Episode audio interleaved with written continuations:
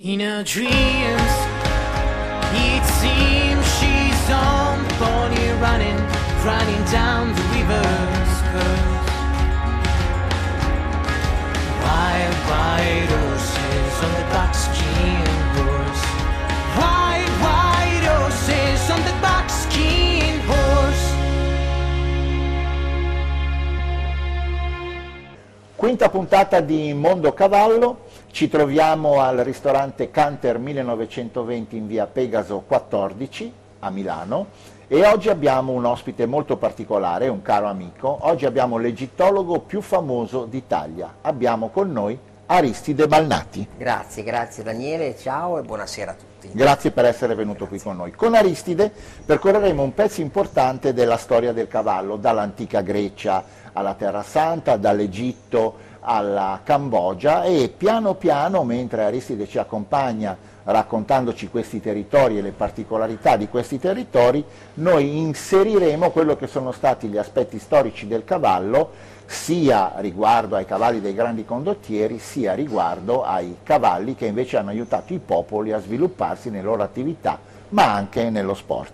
Grecia, cominciamo a parlare della Grecia. La, la- la- la grande patria a un certo punto del cavallo, tant'è vero che la mitologia se n'è appropriata in qualche modo. Ricordiamo Pegaso, il cavallo alato, il cavallo che appunto derivò addirittura dalla Medusa e che Zeus, re dell'Olimpo, re degli dei olimpici, utilizzava per portare le folgori, o addirittura il eh, mh, Fetonte che, il figlio di Febo Apollo, non riusciva a manovrare le redini dei cavalli imbizzarriti del carro di fuoco di Apollo e scese, si avvicinò, quindi precipitò verso la terra e bruciò vaste parti della terra, per dire comunque che il cavallo nel mito era fortemente presente. Parlando dell'antica Grecia, il cavallo che forse è rimasto di più nell'immaginario collettivo alla gente è Bucefalo. Bucefalo, il cavallo speciale, l'amico speciale di Alessandro Magno, Bus Boos, Kefalos vuol dire testa di bue, ad indicarne la possenza, aveva un occhio azzurro e un occhio scuro, quindi era un Certo. cavallo particolare con cui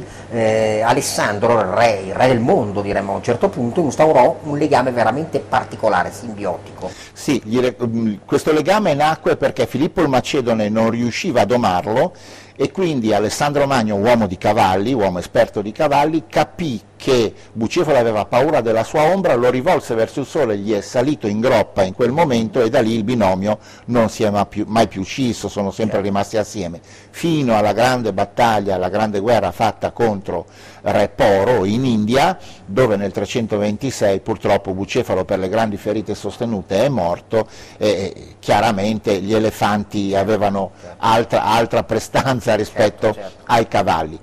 Eh, c'è però da dire una cosa, sulla tomba di Bucefalo venne poi costruita una città che forse ancora oggi c'è, che si chiama Alessandria Bucefala. Certo, nell'attuale, nella valle dell'Indo, certo. Nella valle al- dell'Indo, nella valle dell'Indo, sì, nella valle dell'Indo. Possiamo proseguire questo viaggio con te Aristide parlando adesso di Israele, Terra Santa. Certo. Raccontaci un po' il tuo. Allora, viaggio. Noi siamo stati in Israele anche recentemente con la carissima amica Virginia Reniero, che tra l'altro ne approfitto per salutare perché lei ehm, è co-conduttrice con me in Storie e Misteri. sempre Certo, certo, certo. Ecco, abbiamo visto tutta una serie di ehm, monumenti, di vestigia eh, legate alla, alla storia sacra, quindi alla Bibbia in qualche modo. Ehm, siamo stati a Gerusalemme, quindi nella città vecchia, abbiamo visto il Tempio di Erode, dove tra l'altro eh, c'erano delle carreggiate proprio nell'antica città di Gerusalemme, Certo. passavano i carri con i cavalli. Certo, certo. La cosa importante di quel periodo è che in quel periodo i re passavano in queste carreggiate, ma non ancora sui cavalli, sugli asini. Ah, ecco, certo, Difatti, se ti certo. ricordi, Gesù arrivò Certo, sull'asino certo. come re, per questo lo riconobbero come re. Assolutamente sì, il cavallo diciamo in quelle zone non era così frequente anche se gli Ixos nel 1600 a.C. avevano portato dall'Asia centrale eh, sia nell'Anatolia sia fino all'Egitto appunto il cavallo che poi sarebbe stato domato. Che poi sarebbe stato domato, esatto. Il vero cavallo arrivò in Terra Santa quando i romani cominciarono a portare dei, diciamo così, maremmani dell'Alto Lazio, dei cavalli celtici che avevano preso dalle battaglie fatte Certo. in Europa. Ma in quel periodo, anzi un pochino dopo che Gesù ha lasciato questa terra, eh, è rimasto impresso anche qui nella mente della gente il famoso Caligola che voleva che il suo cavallo incitatus diventasse senatore. Certo, E certo. quindi ci siamo trovati Certo. anche quasi un cavallo Nel 37 senatore. Nel certo, 37 quando d.C. assurse al ruolo di imperatore e tra l'altro noi proprio con Virginia in Terra Santa abbiamo visto in Israele abbiamo visto Masada dove eh, proprio le- la, la legione decima fretense romana eh, cinse d'assedio gli zeloti siamo nel 70 70 72 d.C. e con l'ausilio anche di eh, cavalli oltre che naturalmente dei legionari, Dei legionari. a penetrare nella- sopra la rocca di Masada. Ci sono ancora delle bellissime vestigia che raccontano questo episodio di grande valore militare da una parte e dall'altra. Un pozzo di scienza, sai, un pozzo di scienza. Passiamo all'Egitto, Certo. che è il tuo territorio È comfort. il mio territorio, soprattutto Esatto. l'Egitto greco-romano. Eh, Certo. come dicevo però, durante l'Egitto faraonico siamo già nel Medio Oriente, siamo alla fine del, del, mm, secondo periodo intermediario, quindi all'inizio quasi del nuovo regno, eh, arrivarono eh, gli Ixos, eh, precedentemente arrivarono gli Ixos, con il cavallo che finalmente era stato eh, Domato. o utilizzabile dal- dall'uomo. Sì, Quindi- diciamo che era- il cavallo era stato fino a quel momento usato per trainare quello che si riusciva. Eh, gli egizi fecero una cosa importante, attaccarono i primi cavalli assieme agli assiri babilonesi alle ruote. Ai cocchi. Eh certo, ai cocchi, e furono i, la prima, diciamo così, i primi cocchieri al mondo e inventarono Certo. questo modo anche di fare guerra. di fare guerra o anche di andare a caccia. Tu sai che questo significò la sventura per Tutankhamon, siamo nel Esatto. 1321 a.C. e Tutankhamon quasi certamente durante una battuta di caccia, eh, quindi con il cocchio tirato da, due, da una coppia di cavalli, cadde, perché lui poi era di salute incerta, cadde dal cocchio in corsa, si procurò una setticemia eh, sotto il ginocchio che gli fu letale. Questo eh, deriva da uno studio accurato, da un attacco alla sua mummia fatta mm, 10-12 anni fa da Zaki Awas, quindi è una notizia certa. Non cadde dal cocchio come ha eh, stabilito eh, lo studio fatto dagli anatomopatologi eh, sotto la, la legida di Zaki Awas e gli fu fatale questa caduta perché si procurò una setticemia in seguito a una frattura del, del ginocchio e questo appunto lo portò fino alla morte. alla morte, lo portò alla morte, lo portò alla morte. Adesso invece ti racconto io una cosa interessante che poi ci porta fino ai giorni nostri, cosa accaduta ovviamente eh, nel territorio di pertinenza di cui stiamo parlando, Maometto aveva 50 giumente, 50 giumente, lui ne voleva, eh, diciamo così, valutare eh, la serietà, l'affetto, ehm, la grande capacità e le mise a una dura prova, eh, non dandogli più da bere e dopo 50 giorni le lasciò libere. Queste giumente si diressero ovviamente molto velocemente verso il primo abberratoio possibile, lui le richiamò e solo 5 di queste giumente, di queste cavalle, prima di andare a bere andarono da Maometto. E lì Maometto dichiarò la nascita del cavallo Asil che è il puro, è il puro cavallo arabo, quello che oggi è ritenuto arabo egiziano, che poi ha dato origine alle linee eh, che sono diventati i grandi cavalli da corsa, i purosangue inglese, che nascono da tre cavalli che sono Darley Arabian, Godolphin Berb, Bayerly Turk e siamo passati al 1700. Certo. Questo semplicemente per darti una, una notizia, nobile, certo, insomma. certo, certo, certo, nasce lo Startbook inglese nel 1793 e quindi arriviamo ai cavalli dei giorni nostri.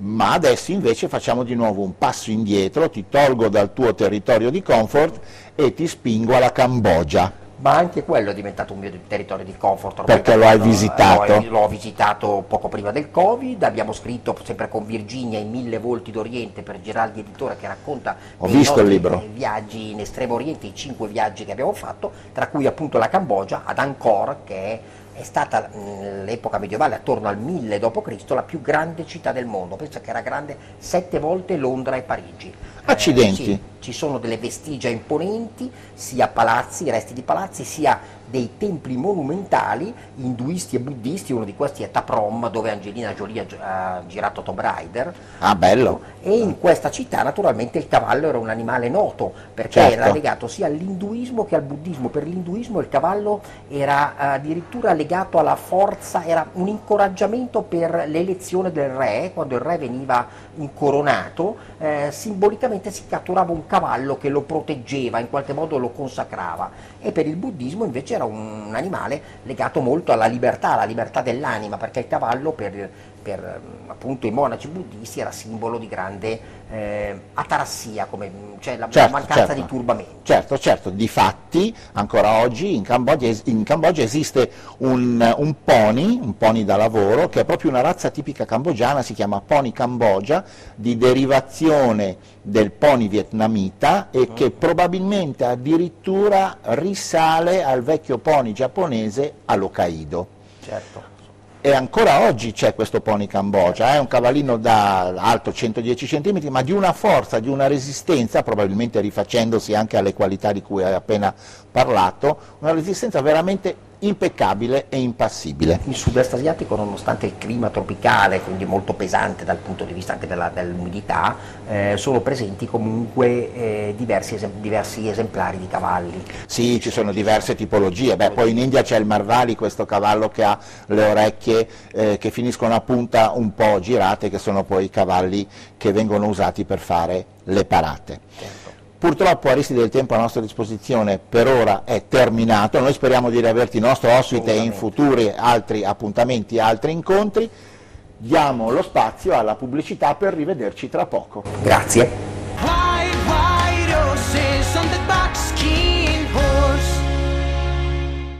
Seconda parte di Mondocavallo, oggi ci occupiamo di sicurezza per Cavaliere e Fantino.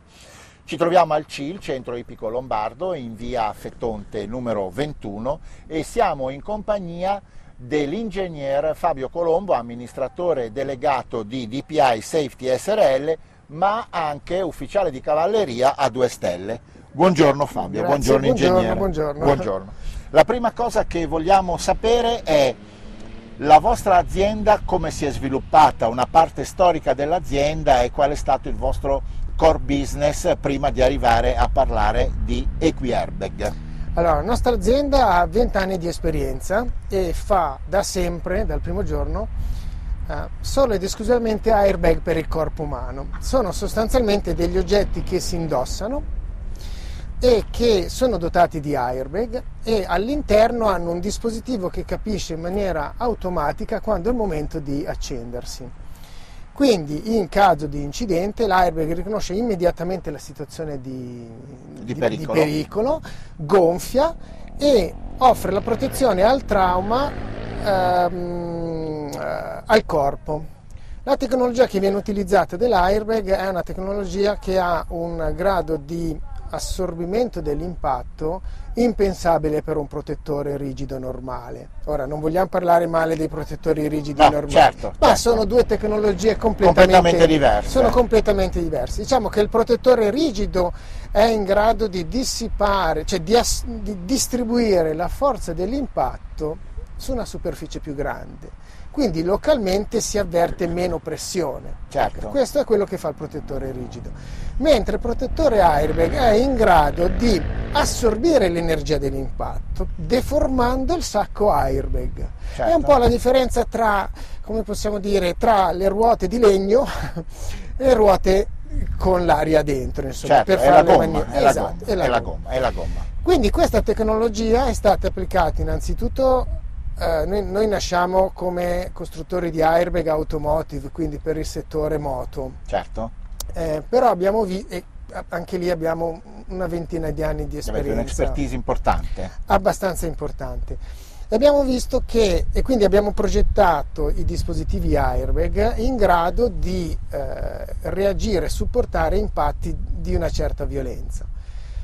Poi ci stiamo avvicinando al mondo dell'equitazione Ufficiale di appunto cavalleria, per le cose, che, per le cose Eh. che mi hai, che hai detto e ci siamo accorti che anche nel mondo dell'equitazione ci sono degli incidenti che talvolta sono talmente violenti da essere ancora più violenti nel campo della moto.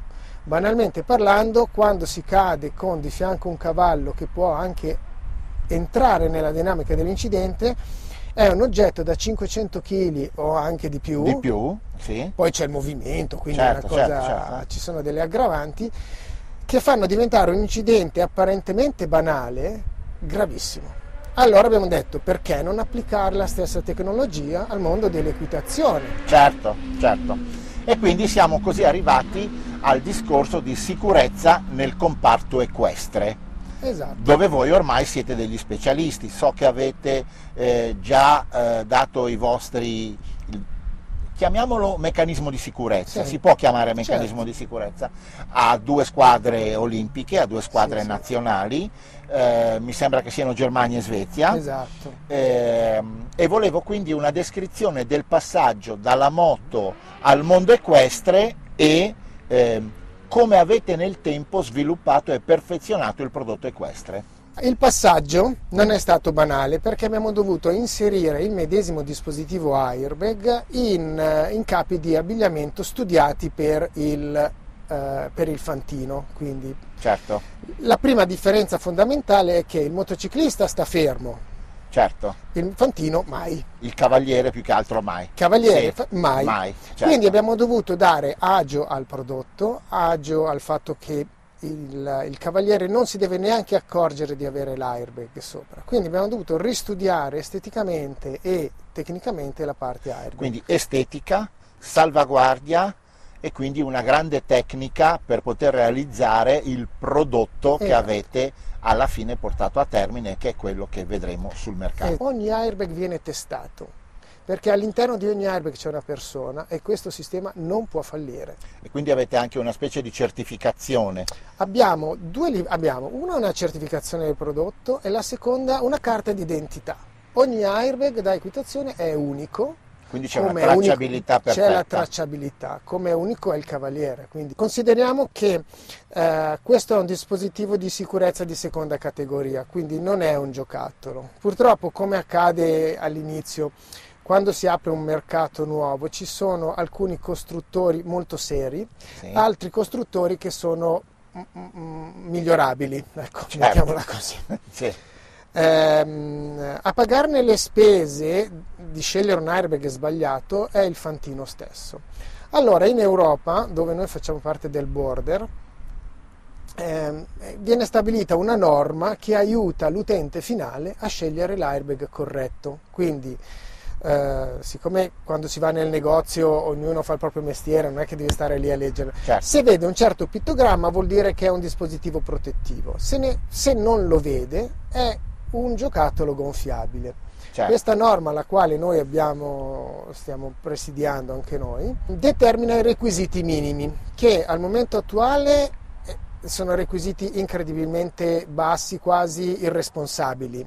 Certo. Quindi ne abbiamo richiesto l'aumento di, di, eh, di requisito e def- devo dire che sia la delegazione francese che quella tedesca ci appoggia completamente. Allora, fino adesso abbiamo parlato dell'applicazione dell'equi-airbag eh, nel, nel comparto equestre, adesso cominciamo ad affrontare invece l'argomento equi-airbag nel comparto ippico. A tra poco. Abbiamo parlato fino adesso dell'applicazione eh, dell'equi-airbag al mondo del comparto equestre, cioè delle discipline equestri, quindi cross, jump, dressage completo. Adesso ci spostiamo invece nell'altro mondo, nel comparto ippico, quindi parliamo di fantini, parliamo di corse piane, di corse a ostacoli, che sono presenti con tutta un'altra problematica, ma che sono altrettanto decisamente importanti perché c'è un fattore discriminante, c'è anche il fattore della velocità Che è peggio. che è peggio, certo. Abbiamo una serie di prodotti che adesso Fabio ci spiegherà e pian piano entreremo nel merito delle soluzioni che avete trovato per Fantini e per Gentleman Rider. Perfetto, allora partiamo dalla situazione di adesso. Allora, la situazione di adesso, il fantino deve indossare questo tipo di protettore che come dicevamo prima ha una tecnologia a eh, schiuma, cioè quindi l'impatto che arriva in questo punto qua viene distribuito su una superficie più grande. Certo. Quindi sostanzialmente c'è una distribuzione dell'energia. Da questa tecnologia invece passiamo alla parte airbag. Certo. Io ti ho portato uno, insomma, un- l'ultimo nato che si chiama Equi Airbag V4 Pro Certo. e dove all'interno sono disposti due dispositivi airbag che quando si gonfiano praticamente fanno questa parte qua. C'è un airbag che protegge, quindi c'è una protezione airbag che protegge la parte cervicale, Certo. tutta la schiena tutta lunghezza e tutta la parte sacrale. Che Certo. se la dimenticano un po', ma è, Ma è determinante, è determinante. Possiamo Quindi- farlo vedere aprendolo da Prendolo in dietro. questa zona qua. Quindi l'apertura che si ha è questa. è Certo, È certo. molto importante proteggere la parte cervicale perché l'iperestensione del collo, quindi di questo movimento, certo. è fatale. Che tra l'altro nei fantini che sono costretti a fare questa cosa è veramente Eh, importante. Quindi deve stare, devono essere liberi di muoversi come eh, per l'attività, ma in caso di incidente questa, questa- il movimento all'indietro della testa deve essere bloccato. È molto simile a quello che succede nei poggiatesta delle macchine, Certo. che noi chiamiamo poggiatesta, ma, Ma in realtà è un riparatesta. È un riparatesta. Certo, certo.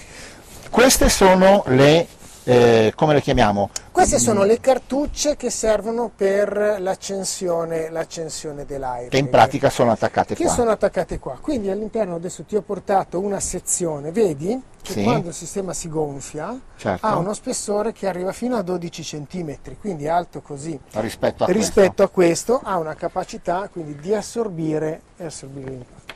Questi sistemi per funzionare devono essere collegati alla sella, Alla sella. alla sella, all'anellino, alla campanella ad esempio e ehm, il cavaliere ha questo cavo. Sì. che semplicemente controlla al 100% e fisicamente la distanza del cavaliere sulla sella. Quando, queste sono tutte dimensioni calibrate, quando si è oltre quella distanza significa che il cavaliere è in una situazione di potenziale pericolo. Ok, quindi il fantino che monta in realtà in pizzo sul cavallo è, è Esatto. sempre sollevato, si trova questo cavetto studiato perfettamente Esatto. sulla sua capacità e posizione di monta. Esatto. Poi abbiamo cavi personalizzati perché abbiamo fantini che hanno esigenze diverse, livelli di monta diversa, quindi può essere allungato, accorciato. Io adesso vedi, queste sono altre lunghezze che ti ho portato Certo, e serve per far capire che non deve assolutamente dar fastidio questo dispositivo. certo, certo. Adesso però io ho una domanda tecnica. Allora, parliamo di corse a ostacoli, partono con i nastri, non hai nessun tipo di problema. Parliamo di cavalli invece in corse piane dove i cavalli devono entrare nelle famose gabbie di partenza dove spesso il cavallo per entrare o si alza o si muove, fa delle- dei movimenti, fa Certo. delle, delle azioni che non sempre sono congrue. O prevedibili. Esatto, come ci si comporta? Perché spesso il fantino lì deve alzarsi da sella, mettere i piedi sulla gabbia e aspettare che il cavallo torni a calmarsi. Allora, lì eh, stiamo studiando un paio di soluzioni. Consideriamo il fatto che questo cavo qui ha una certa estensione. Ok, Ci sono situazioni dove quando ehm, diciamo, il fantino si deve proprio alzare abbiamo dei collegamenti rapidi in modo tale che aggancia il moschettone immediatamente prima della gara o quando sta per partire la gara. certo. Sicuramente è la situazione più, più critica quella, E quindi è, è il momentino difficile. è il momentino più, più complicato, però siccome l'efficacia di questo sistema è innegabile troveremo la soluzione anche per questa, anche per questa anche parte questa qua. Altra domanda, anche qui c'è un problema di regolamento corse collegato al peso. Certo. Bisogna spiegare ai nostri telespettatori. Le corse eh, di cavalli, le corse ippiche prevedono che il fantino abbia un certo peso che deve dimostrare di sostenere prima della corsa e che deve avere anche alla fine della corsa. Sono le, le corse a handicap oppure ci sono i chili fissi predeterminati a seconda della categoria, gruppo 3, gruppo 2, gruppo 1 e quindi c'è un certo peso che il fantino deve avere. Mi sembra di capire che avete fatto anche uno studio su quello che è diciamo, la leggerezza del prodotto. Abbiamo alleggerito il più possibile eh, anche la, la parte che contiene la parte airbag. Allora, considera che c'è un- una, una certa massa che è dovuta al fatto che di questa tecnologia abbiamo un generatore di gas, delle cartucce, ma alleggerendo la parte tessile siamo riusciti adesso ad arrivare a circa 1750 grammi. Sì, Considerando che questo arriva a poco meno di 1000 e fa molto di più, in questo momento la situazione è questa. Per regolamento devono utilizzare questo. questo. Eh, questo tipo di prodotto può essere utilizzato in abbinamento questo, aprendo queste zip qua, Allargandolo, certo. allargandole e quindi questo può essere messo sotto. Sicuramente siamo in una situazione di passaggio. Il futuro è che l'unico prodotto protettivo sarà, sarà questo. questo, quindi pian piano si abbandonerà il guscio o pseudo Esatto. guscio e si arriverà pian piano all'airbag. Anche perché posso aggiungere, eh, la zona di protezione è molto più estesa rispetto a questo corpetto. Quindi Certo, si scende anche sotto, soprattutto se arriva nella parte eh, Alta, nella cervicale, parte- certo. E poi c'è tutta la parte che protegge la parte laterale del collo, con un'efficacia eh, molto fondamentale, eh, insomma, molto ben presente. molto ben Ok, presente. ok. L'altra cosa che mi interessava molto capire è questa. Ehm, hai fatto tutta una serie di prove, so che hai lavorato assieme al presidente dei Fantini Italiani, a Luca Magnezzi, so che sei andato a Merano a provare con Raffaele Romano, mi Esatto. sembra, Eh, e loro Posto che... spettacolare. Eh certo, è un posto meraviglioso. Meraviglioso. Ehm, che cosa, cioè, la prima impressione che hanno avuto, qual è stata? Di accettare di buon grado quello che tu gli andavi a spiegare è il prodotto oppure erano un attimo dubbiosi sull'efficacia? No, allora, devo dire che ho trovato un'apertura incredibile, non me l'aspettavo così. Beh, così. salvare la loro vita, cioè quando Eh, cadono è tremendo. È eh. tremendo, è tremendo. Io ho visto incidenti eh, dove la problematica non sei tu, non è il tuo cavallo, È il cavallo dietro. ma sono tutti quelli dietro. Certo. Loro quando hanno visto questo prodotto, io ho visto, sono rimasti un attimino fermi come se eh, gli rivenissero in mente nella loro esperienza tutta una fatte. serie di incidenti che sono capitati o a loro o, o ad altri. O a dei colleghi, o a dei colleghi. Quindi hanno visto questo prodotto e hanno trovato la soluzione effettiva per rendere questo sport più sicuro per loro. Eh, poi siamo entrati nel tecnicismo sul fatto di alleggerirlo, tutte le dinamiche che, che, che serve per applicarlo al mondo loro. Abbiamo finito il tempo Fabio, sarei delle ore a parlare con te ma purtroppo abbiamo terminato. Io Grazie ringrazio, no, grazie a te, grazie a te, ringrazio i nostri telespettatori, finisce la quinta puntata di Mondocavallo, ci vedremo prossimamente. seems she's on the pony, running, running down the river's curve. Wide, wide oceans on the back